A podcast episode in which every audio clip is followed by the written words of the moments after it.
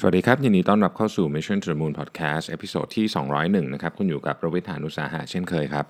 จริง ๆ วันนี้ต้องเป็นตอนของ Web Summit แต่ว่าเพิ่งมานึกออกว่าเวลาที่นี่มันช้ากว่าเมืองไทย เพราะฉะนั้นเนี่ยถ้าเกิดว่าผมไปอัดตอน Web Summit ก็คือต้องฟังพรุ่งนี้จบก่อน แล้วค่อยกลับมาอัดนะฮะมันก็จะข้ามวันไปแล้วนะครับก็เลยต้องมีอีกหนึ่งตอนนะฮะเป็นเรียกว่าเป็นตอนก่อน Web Summit ก็แล้วกันนะฮะแล้วก็อยากพูดเรื่องที่มันเกี่ยวข้องนิดๆนะครับ อะเล่าก่อนงานเว็บสมิ t คืออะไรเผื่อหลายท่านอาจจะไม่คุ้นเคยนะครับ งานเว็บสมิ t เนี่ยเป็นงานเกี่ยวกับ tech นะครับเป็น tech conference นะฮะซึ่งก็เป็นหนึ่งในงานที่ค่อนข้างเรียกว่าใหญ่มากนะฮะแล้วก็มีเทคโนโลยีจากทั่วโลกนะครับบินมาในงานนี้นะฮะคนไทยก็มาเยอะนะ คนไทยได้ข่าวปีนี้มาเป็นหลักร้อยเลยนะครับ ก็ที่ผมเห็นก็มีพี่หมู Ookbeeนะครับคุณโบ๊ทจาก Builk นะครับแล้วก็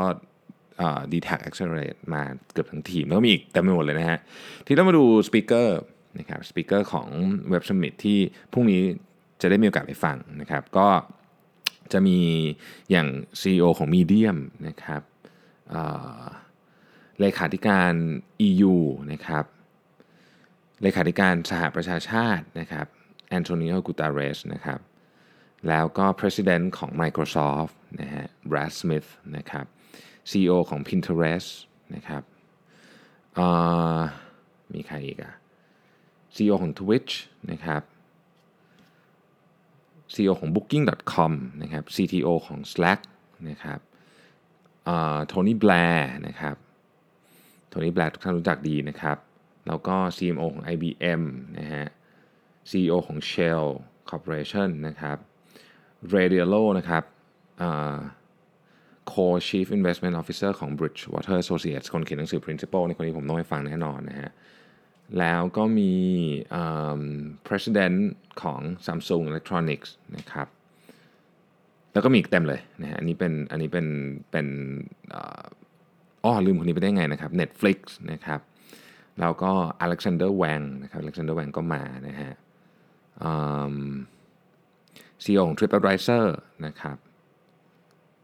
President ของ Google นะเนี่ยนะครับประมาณนี้นะฮะที่เป็นคนเด่นๆ จริงๆ มีอีกเยอะแยะเลยนะฮะก็ก็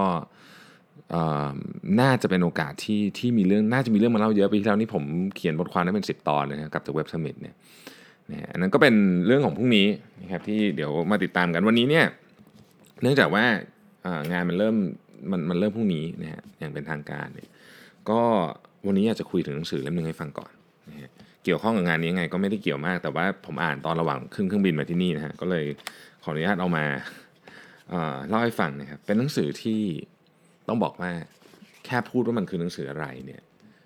นักอ่านทั้งหลายก็คงก็คงต้องต้องรีบไป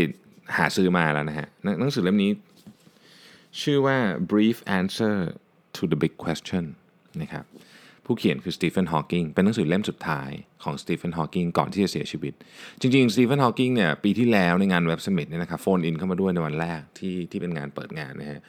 แล้วก็หลังจากนั้นไม่ไม่กี่เดือนเนี่ยสตีเฟนฮอว์กิงก็เสียชีวิตนะครับสตีเฟนฮอว์กิงเป็นหนึ่งในนักวิทยาศาสตร์ที่โด่งดังที่สุดของโลกนะครับแล้วก็เป็นหนึ่งในนักคิดเอ่ออะไรต่างๆ มากมายที่ที่ทิ้งเรื่องราวไว้ให้กับโลกของเรานะครับเป็นนักวิทยาศาสตร์ที่อาจจะ หนึ่งเป็นหนึ่งในบุคคลสำคัญที่สุดในประวัติศาสตร์ของโลกก็ว่าได้นะครับหนังสือเล่มนี้เนี่ยกก็บอกอยู่แล้วนะครับว่าชื่อคือ answer to the big question ก็คือเขาจะพยายามตอบคำถามใหญ่ ๆ ของโลกนะครับซึ่งคำถามที่สตีเฟนฮอว์กิงพยายามจะตอบเนี่ยมีด้วยกันทั้งหมด 10 เรื่องนะครับอันที่หนึ่งคือพระเจ้ามีจริงไหม is there is there a god นะครับแล้วก็อันที่สองคือ how did it all begin เรื่องทั้งหมดของโลกเนี่ยเริ่มต้นได้ยังไงนะครับอันที่สามคือมี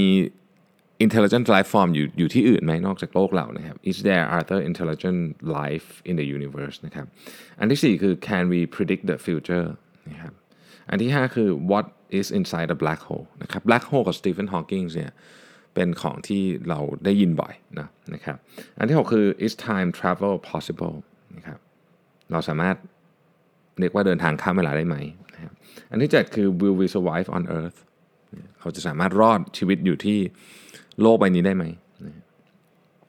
อันที่ 8 คือ should we colonize space เราจะไปยึดหรือว่าไปตั้งรกรากที่ดาวอื่นดีไหมนะครับอันที่ 9 คือ will artificial intelligence outsmart us นะครับ AI เนี่ยจะเก่งกว่าเราแล้วก็จะทำให้เราเป็นยังไงบ้างนะครับ อันที่ 10 คือ how do we shape the future เนี่ยในหลายตอนเนี่ยผมอาจจะขออนุญาตเอามาทำเป็นพอด แยกๆเลย เพราะว่าน่าสนใจมากๆนะครับอย่างเช่นโดยเฉพาะตอนที่9อ่าตอนที่9เนี่ยนะครับผมเดี๋ยวผมจะมาทำพอดแคสต์แยกเป็นตอนหนึ่งนะครับ แล้วก็อีกหลายตอน เชื่อว่าหนังสือเล่มนี้เป็นหนังสือเล่มที่มีมีมีอะไรให้คุยเยอะมากนะฮะอันดับแรกต้องบอกว่าหนังสือเล่มนี้มีคนถามว่าอ่านอ่านยากไหมนะครับเมื่อวานมีคน inbox มาถามว่าอ่านยากไหมนะฮะหลังจากผมลงรูปไปก็ต้องบอกว่า สตีเฟนฮอว์กิงเขาเขียนไว้เลยนะครับ ในหน้าแรกเนี่ยบอกว่าเขาพยายามจะทำให้หนังสือเล่มนี้อ่านง่ายที่สุดสำหรับคนทั่ว ๆ ไปที่ไม่ได้มีพื้นฐานทางแมทที่เข้มข้นหรือทาง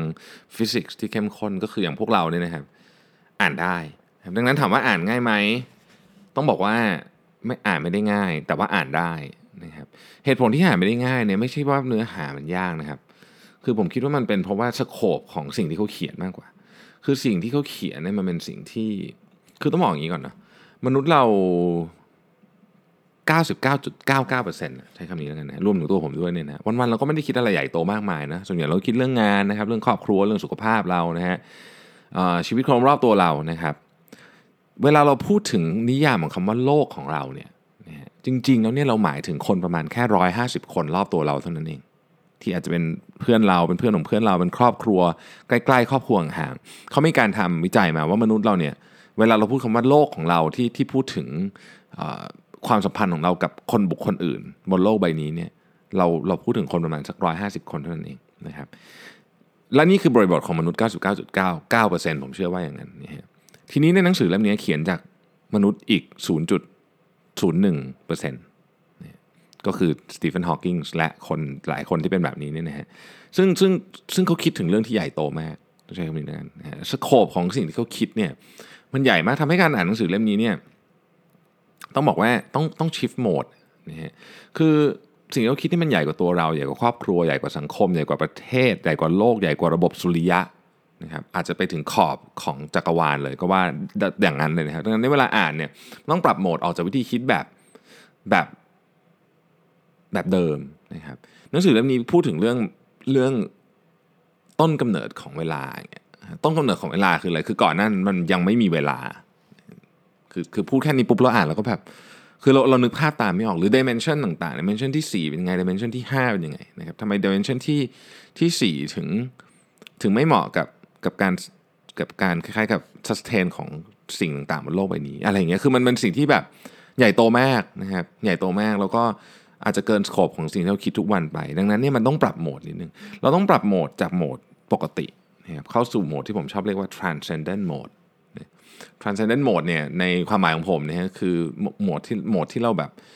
เอาอคติเอาความเชื่อส่วนตัว เอากรอบความคิดของเราเนี่ยออกไปหมดเลย แล้วก็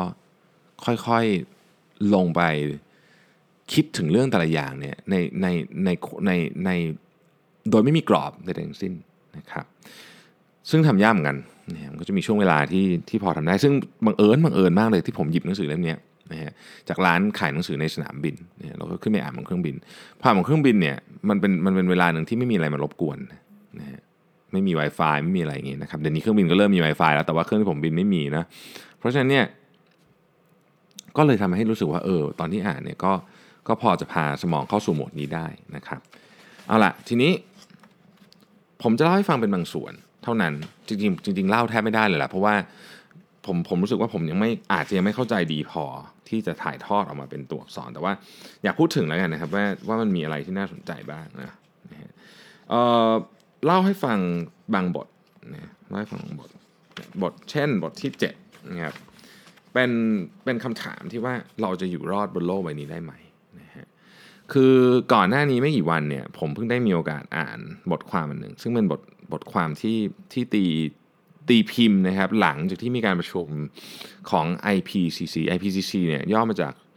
The International um, Intergovernmental Panel on Climate Change นะครับก็คือพูดถึงเรื่องโลกร้อนเรื่องของการเปลี่ยนแปลงของอากาศ พวกนี้เนี่ยซึ่งก็บอกว่าถ้าเกิดเรายังไม่ทำอะไรแบบจริงจังกว่านี้นะครับนะครับเป็นเป็น official report นะสามา30กว่าหน้าเนี่ยยังไม่ทำอะไรจริงจังกว่านี้เนี่ยอีกไม่นานคำว่าอีกไม่นานเนี่ยเราพูดกันหลัก 10 ปีเนี่ยนะครับ เราจะอยู่บนโลกนี้ไม่ได้แล้ว ดังนั้นเนี่ยสนธิสัญญาต่างๆเนี่ยจึงจึงถูกคิดขึ้น จะบอกว่า report ฉบับนี้ตอนออกมาสตีเฟนฮอว์กิงไม่อยู่แล้วนะครับเสียชีวิตไปแล้ว ถ้าได้อ่านถ้าสตีเฟนฮอว์กิงได้อ่านเนี่ยเชื่อว่าความเข้มข้นของบทที่ผมกำลังจะพูดถึงเนี่ยจะยิ่งกว่านี้อีกนะครับอะอันดับแรกเนี่ยสตีเฟนฮอว์กิงพูดถึง Doomsday Clock ทุกคนคงคุ้นเคยกับ Doomsday Clock ดีนะฮะมันเป็นมันเป็น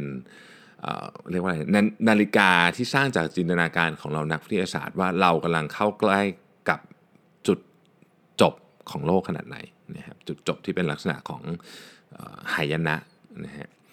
ก็มันก็มาจากหลายเรื่องนะหมายถึงว่าปัจจัยที่ทำให้ดูมเซคล็อกแล้วก็เหล่านักวิทยาศาสตร์ก็จะเลื่อนนาฬิกานี้นะครับอย่างเช่นต้นอย่างที่ตอนอ่านผมยกตัวอย่างโดนัลด์ทรัมป์ตอนที่โดนัลด์ทรัมป์ได้รับเลือกเป็นประธานาธิบดีเนี่ยดูมเซคล็อกถูกปรับเข้าใกล้เที่ยงคืนไปอีก 30 วินาทีนะครับ อันนี้ไม่ได้พูดถึงเรื่องการเมืองใด แต่ว่าเหล่าบรรดาคนที่ที่ที่ที่ปรับเนี่ยเขามองว่ามันเป็นความเสี่ยง ความเสี่ยงหลายเรื่องนะที่จะทำให้มนุษยชาติเกิดหายนะได้ เช่น เรื่องของการทหารนะครับ โดยเฉพาะเรื่องของนิวเคลียร์นะฮะ เรื่องของสิ่งแวดล้อมแน่นอนนะครับ ประเด็นคืออย่างนี้นะฮะ ในต้นเดือน 2018 ที่ผ่านมาเนี่ยนะครับ Doomsday Clock เนี่ยซึ่งถูกคิดค้นนะครับโดยกลุ่มนักวิทยาศาสตร์และนักฟิสิกส์ที่ทำ project แมนฮัตตันแมนฮัตตันคือ project ที่สร้างระเบิดนิวเคลียร์ที่ไประเบิดที่ฮิโรชิมากับนางาซากินะ Manhattan Project เนี่ยนะครับก็คือเขาก็สร้าง Doomsday Clock ไว้นะฮะ Doomsday Clock เนี่ยในต้นปี 2018เนี่ยถูกเลื่อนถึง 2 นาทีเลยนะเข้าไปใกล้เที่ยงคืนเยอะมากนะครับ2นาทีนี้เยอะมากนะฮะทีนี้เนี่ย ขอเล่าประวัตินิดหนึ่ง Doomsday Clock นะฮะ Doomsday Doomsday Clock เนี่ยถูกสร้างขึ้นเมื่อปี 1947 นะครับ ก็ตอนนั้นเป็นช่วงเริ่มต้นของของวิทยาศาสตร์ด้านนิวเคลียร์นะครับโรเบิร์ตออปเปนไฮเมอร์เนี่ยทุกท่านคงคุ้นชื่อโรเบิร์ตออปเปนไฮเมอร์ดีนะครับเป็นหัวหน้านักวิทยาศาสตร์ของ Manhattan Project นะครับหลังจากหลังจากที่ระเบิดนิวเคลียร์ถูกได้ใช้ไปแล้วเนี่ยนะครับโรเบิร์ตออปเปนไฮเมอร์พูดไว้อย่างนี้ฮะ We know the world would not be the same. A few people laugh, a few, a few people cry. Most people were silent. I remember the line from Hindu script, scripture นะครับ ว่า um, now I became death the destroyer of the world นะครับคือหลังที่ระเบิดนิวเคลียร์ถูกใช้งานครั้งแรกนะครับ ก็ทุกคนก็รู้แล้วว่ามันจะมีมันจะมีผลตามมาอีกเยอะนะฮะทีนี้เนี่ย เรื่องนิวเคลียร์พักไว้นิดหนึ่งก่อนนะ เรื่องนิวเคลียร์พักไว้นิดหนึ่งก่อนเราลองมาดูว่าอะไรที่จะเป็นสาเหตุที่ทำให้การอยู่บนโลกของมนุษย์เนี่ยมีปัญหาได้นะครับ อันที่หนึ่งนะฮะความจริงก็คือว่าโลกนี้เล็กเกินไปสำหรับเราละนะครับคือบรรดาทรัพยากรต่างๆเนี่ยถูกใช้ในในในเรทที่แบบสูงมาก แล้วก็ไม่ได้มีใครมาสนใจอย่างจริงจังนะครับจนกระทั่งหลังๆนี้นะฮะ เราจะเห็น climate change เยอะเรื่องของสภาพแวดล้อมที่เปลี่ยนแปลงนะครับ เรื่องของอุณหภูมิที่เพิ่มขึ้นนะครับน้ำแข็งโลกละลายนะฮะเรื่องของป่าที่น้อยลงเรื่องของพื้นที่แออัดเพิ่มขึ้นนะครับโรคระบาดนะครับต่างๆ พวกนี้นะฮะเราจะเห็นว่าคือเราไม่ต้องดูอะไรเยอะครับ เราดูว่าเคสที่เกิดของ สภาวะอากาศที่มันรุนแรงในช่วงหลังๆมาเนี่ยเอาปีเนี้ยนะครับปีเนี้ยดูอย่างเวนิสก็น้ำท่วมหนักนะครับพายุเข้าไม่รู้กี่ลูกที่อื่นเนี่ยนะฮะทั่วโลกเนี่ยเราได้ข่าวพวกนี้เรียกว่าเป็นรายสัปดาห์เลยทุกสัปดาห์ต้องมีเรื่องเกี่ยวกับสภาพอากาศอะไรพวกนี้ที่มันดูรุนแรงนะครับก็เป็นตัวสิ่งที่ทำให้เห็นแล้วว่าเวนิสเนี่ยไม่เคยน้ำท่วมเยอะขนาดนี้ อันนี้สูงสุดในในรอบกี่ปีที่เขาบันทึกกันมานะครับอาจจะ 20-30 ปีอะไรเงี้ยนะก็ก็เป็นสัญญาณ warning global warming เนี่ยเป็นเรื่องที่ จริงมากคือหลายคนยังรู้สึกว่าเอ๊ะมันจริงเหรอมันมันมันมันน่าตื่นเต้นขนาดนั้นเลยเหรอนะครับ มันจริงมากครับ แล้วมันจะกระทบกับทุกชีวิตนะครับ มีหลายประเทศที่เป็นเกาะเล็กๆเนี่ยนะฮะจะหายไปจริง ๆ ในเร็วๆวันนี้นะครับ เรื่องที่สองนะฮะเรื่องนิวเคลียร์หลายคนรู้สึกว่า เอ๊ะ เรื่องของนิวเคลียร์นี่มันผ่านไปแล้วไหมหมายถึงว่ามันจบไปแล้วมั้งไม่คงไม่มีใครยิงระเบิดนิวเคลียร์อีกแล้วหรือเปล่านะครับ ต้องบอกว่างี้ฮะ คือเรื่องนิวเคลียร์เนี่ยมันขึ้นอยู่กับ ผู้นำของประเทศ มันเป็นเรื่องของการเมืองนะมันเป็นเรื่องการเมืองแต่การเมืองมาจากอะไร การเมืองมันก็ลานเมืองระระหว่างประเทศเนี่ยมันมาจากเรื่องของการ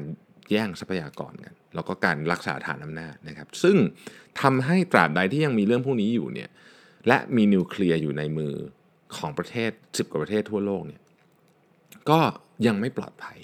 นะครับอันนี้ไม่ต้องนับว่าถ้าเกิดระเบิดนิวเคลียร์มันถูกพลาดพลั้งเข้าไปอยู่ในมือของผู้ก่อการร้าย อันนี้รับรองว่าหนักแน่นอน นะครับดังนั้นเนี่ยในอนาคตที่เรายังพอมองเห็นเนี่ยนะครับ เรื่องของนิวเคลียร์ที่เป็นสงครามในเชิงสงครามเนี่ยก็ยังมีโอกาสที่จะเกิดขึ้น ยังมีโอกาสที่จะเกิดขึ้นอยู่นะครับ ทีนี้เนี่ยเรื่องของ climate change ต่างๆเนี่ยก็ต้องบอกว่ามันก็เกี่ยวข้องกับเรื่องการเมืองอีก คือถ้าเกิดว่ารัฐบาลต่างประเทศต่างๆ ยังไม่เห็น ว่าเรื่องนี้มันที่เราเรียกว่า man made climate change มันเป็นเรื่องที่จะทำให้มนุษย์โลกเราเนี่ยก้าวสู่สภาวะที่ยากลำบากที่สุดเนี่ยนะครับ มันก็จะไม่มีใครเอาเอาเรื่องนี้เป็นเรื่องซีเรียสจริงจังเราอยู่ใน stage ที่ critical มากแล้วนะครับอาร์กติกแอนตาร์กติกาน้ำแข็งละลายเยอะมากนะครับอยู่ในอยู่ในเรียกว่าเป็น alarming rate เลยเนี่ยนะฮะแล้วก็พอน้ำแข็งมันละลายมันเกิดอะไรขึ้นนะฮะ solar energy บางส่วนเนี่ยมันสะท้อนกลับ กลับเข้าไปในอวกาศน้อยลง คือมันส่องมาที่โลกใช่ไหมแล้วก็มันสะท้อนพวกนี้กลับเข้าไปนะครับพอสะท้อนกลับเข้าไปน้อยลงโลกเราก็มันก็เริ่มร้อนขึ้นนะครับนี่เป็นส่วนหนึ่งนะฮะแล้วก็ป่าดงดิบทั้งหลาย เช่นอเมซอนหรือเรนฟอเรสต์อื่นๆ ที่เราเห็นเนี่ยก็จะค่อยๆนะครับค่อยๆหายไปลดน้อยลงทีละนิดนะฮะพอลดน้อยลงจะเกิดอะไรขึ้นนะครับ เราจะสูญเสียเครื่องมือที่ดีที่สุดในการดึงคาร์บอนไดออกไซด์ออกจากอากาศนะครับ ยิ่งทำให้ยิ่งทำให้อุณหภูมิเพิ่มขึ้นอีกนะครับ แล้วก็มันก็จะวนไปวนมานะครับ ถ้าเกิดว่ามันเป็นแบบนี้ไปเรื่อยๆเนี่ยเราจะมีสภาวะอากาศที่ร้อนมากจนกระทั่งฝนกรดอาจจะเกิดขึ้นได้นะครับ เมื่อถึงจุดนั้นแล้วเนี่ยมนุษย์ก็จะไม่สามารถอยู่บนโลกนี้ได้ต่อไปนะครับในที่สุดแล้วเนี่ยซีเฟนฮอว์กิงเชื่อว่าเราคงจะต้องไป อยู่ดาวดวงอื่นกันแหละอย่างน้อยส่วนหนึ่งนะครับ แต่ว่าวันนี้เรายังไปไม่ได้นะครับ แม้ว่านักนักวิทยาศาสตร์หลายคนก็ก็ก็คิดว่ามันจะเกิดขึ้นในอนาคตอันใกล้แต่สตีเฟนฮอว์กิงบอกว่าก็คงไม่ได้ใกล้มากขนาดนั้นที่เราจะย้ายคนไปเยอะๆไปอยู่ได้นี่นะครับ ทีนี้เนี่ยถ้าสมมติว่าเรายังไปอวกาศไม่ได้นะครับ โลกของเราจะเป็นยังไง ต้องบอกว่าในช่วง 200 ปีที่ผ่านมานี้นะครับคือประวัติศาสตร์ของมนุษย์เราเนี่ยยาวนานมากแต่ 200 ปีที่ผ่านมาเนี่ยประชากรโลกเนี่ยเพิ่มจาก1 1,000 ล้านคนนะเป็น 7.6 พันล้านคนในวันนี้นะครับคือมันเป็นเรทที่แบบต้องใช้คำว่า exponential นะครับซึ่งมันมาพร้อมกับการเพิ่มขึ้นของการใช้ไฟฟ้านะครับแล้วก็การเพิ่มขึ้นของอะไรเยอะแยะมากมายนะฮะที่เกี่ยวข้องกับการเพิ่มขึ้นของทรัพยากรมนุษย์ไม่ใช่กับการเพิ่มขึ้นของจำนวนมนุษย์นะครับ ถ้าสมมติว่าเรายังอยู่ในโลกนี้ได้นะครับถ้าสมมติเราอยู่ในโลกนี้ได้เนี่ยประมาณปีสัก 2,600เนี่ยคือคนจะแน่นขนาดที่ว่าแบบเขาในหนังสือเขาใช้คำว่า standing shoulder to shoulder นะฮะคือมันมันแน่นมาก แล้วก็การใช้ไฟฟ้าเนี่ยจะทำให้ให้โลกเนี่ยคือเรื่องจากไฟฟ้าถูกใช้เยอะมาก โลกมันจะร้อนจากเฉพาะจากการใช้ไฟฟ้าเองนะอะไรอย่างนี้เป็นต้นนะครับนี่ก็คือไอเดียของของเรื่องนี้ซึ่งซึ่งมีอะไรให้อ่านอีกเยอะ ซึ่งมีอะไรให้อ่านอีกเยอะนะครับ ก็ก็เป็นบทหนึ่งที่ผมชอบนะฮะอีกบทหนึ่งที่ต้องบอกว่าโอ้โหเรียกแขกสุดๆเลยเนี่ยนะครับ ก็คือคำถามที่ว่าพระเจ้ามีจริงไหม ผมขออนุญาตไม่ไม่ให้ความคิดเห็นเลยนะครับ เพราะว่าผมเกรงว่าเดี๋ยวจะกระทบกับหลายฝ่าย แต่ว่าคือขอเล่าอย่างนี้แล้วกันนะครับว่าสิ่งที่เขาโฟกัสไปในบทเนี่ยเรื่องพระเจ้ามีจริงไหมเนี่ยคือการเขาเรียกว่า ตั้งสมมติฐานเกี่ยวกับจุดเริ่มต้นของจักรวาลนะครับว่าก่อนที่จะมีจักรวาลเนี่ยมีอะไรอยู่นะครับแล้วอยู่ดีๆมันเกิดขึ้นได้ยังไงนะฮะคำตอบค่อนข้างครบถ้วนนะครับคือคุณจะเชื่อไม่เชื่อเป็นอีกเรื่องหนึ่งเนาะแต่ว่าคำตอบในนี้ค่อนข้างครบถ้วนนะครับว่าจักรวาลเกิดขึ้นยังไงนะครับและมันมีปัจจัยที่ทำให้เกิด หรือมันเกิดขึ้นมาจากอะไรมีคนสร้างไหมนะครับแล้วยังไงต่อนะครับแล้วมันจะไปถึงไหนมันจะอย่างที่เรารู้นะฮะจักรวาลขยายไปเรื่อยแล้วมันจะขยายไปได้ถึงไหน นะครับแบล็คโฮลคืออะไรนะครับลองไปอ่านดูเนาะบทนี้นะฮะมันค่อนข้างจะมีความเซนซิทีฟพอสมควร และน่าจะเป็นบทที่มีมีการถกเถียงเยอะที่สุดอยู่แล้วนะครับอีกบทหนึ่งที่ผมชอบคือทุกอย่างเริ่มต้นยังไงนะฮะ How did it all begin นะอันนี้เนี่ยพูดถึงการวิเคราะห์ว่าเฮ้ยจริง ๆ แล้วเนี่ยท้องฟ้าดวงดาวทั้งหมดเนี่ยนะครับ มันมันไม่ได้อยู่อย่างนี้มาตลอด มันมีจุดเริ่มต้น หลักฐานของการเริ่มต้นคืออะไร คือมีนักวิทยาศาสตร์หลายคนคิดว่าจักรวาลก็อยู่อย่างนี้มาตั้งนานแล้วนะครับ แต่จริงๆแล้วเนี่ยสตีเฟนฮอว์กิงบอกว่าไม่ใช่นะครับ แล้วเขาก็มีหลักฐานของของสิ่งที่เขาเชื่อว่าเนี่ยคือเหตุผลที่มันมีจุดเริ่มต้นนะครับ และและมันมีเขาเรียกว่าการเดินทางมันมันไม่ได้อยู่ตรงนี้มาตลอดนะฮะ อีกอันหนึ่งก็คือว่า มันมีสิ่งมีชีวิตอื่นที่เรียกว่าเอเลี่ยนเนี่ยอยู่ไหมนะครับในในในโลกอื่นๆ แล้วทำไมทำไมถ้ามีเนี่ยเราถึงยังไม่เจอครับเขาก็เล่ามาถึงเรื่องอันนี้เป็นเรื่องที่ผมสนใจอยากจะขยายความนึง แต่ก่อนก่อนที่จะมี DNA เนี่ยมันสิ่งมีชีวิตบนโลกเนี่ยอยู่ในฟอร์มของ RNA เป็น DNA เวอร์ชันง่ายนะครับ แล้วเราก็ develop เป็น DNA ขึ้นมานะฮะตอนนี้ มีการเปลี่ยนแปลงที่สำคัญที่สุดเรื่องหนึ่งเกี่ยวกับ DNA นะครับก็คือว่าเราสามารถ mapping นะครับ mapping DNA ได้ เป็นครั้งแรกในประวัติศาสตร์ของมนุษย์ที่เรารู้จริง ๆ ว่า the book of life ก็คือตัวตัวสิ่งมีชีวิตที่เป็นที่เราเรียกว่ามนุษย์เนี่ยนะครับประกอบขึ้นมาด้วยอะไรบ้าง เราอ่านได้แล้ววันนี้นะครับ ในอนาคตอันใกล้นี้ หรืออาจจะทำได้แล้วจริงๆด้วยในวันนี้แต่ละเราอาจจะยังไม่รู้นะครับ คือเราจะสามารถ ดัดแปลง DNA เหล่านี้ได้ แรกเริ่มเนี่ยมันจะเป็นแบบง่ายๆก่อนนะครับ เป็นจีนเดี่ยวๆนะครับ ที่จะสามารถแก้ไขอาจจะเอามาเริ่มต้นในการใช้เรื่องของรักษาโรคต่างๆนะครับ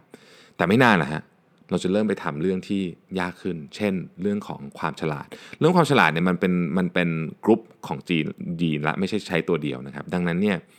มันก็จะยากกว่า แต่ก็ไม่ยากหรอกที่จะที่จะทำนะครับ สตีเฟนฮอว์กิงส์บอกว่าภายในศตวรรษเนี่ยมนุษย์จะสามารถ เขาค่อนข้างมั่นใจเลยว่ามนุษย์จะสามารถที่จะปรับปรุงเปลี่ยนแปลง ความฉลาดนะครับ สภาพทางร่างกายของเรา หรือแม้แต่ชีวิตเองพูดง่ายก็คือเราจะสามารถที่จะปรับปรุงเปลี่ยนแปลงร่างกายของมนุษย์เนี่ยนะครับขยาย ขยายความเก่ง ขยายความจุของความจำนะครับ ขยายความสามารถในการต่อต้านต่อสิ่งต่างๆ โรคภัยต่างๆนะครับ และสิ่งสำคัญที่สุดเนี่ยสามารถที่จะขยายชีวิตของเราได้ด้วยนะครับ แต่ปัญหามันจะเกิดขึ้นก็คือว่า อะไรจะเกิดขึ้นสำหรับคนที่ไม่สามารถเข้าถึงของพวกนี้ได้นะครับ อย่างที่หนังสือหลายเล่มที่เป็นที่พูดถึงที่พูดถึงอนาคตหนังสือของ Homo Deus อย่างเงี้ยนะครับ ก็จะเขียนไว้คล้าย ๆ กันนะว่าในที่สุดมันจะเกิดการแบ่งคนออกเป็นสอง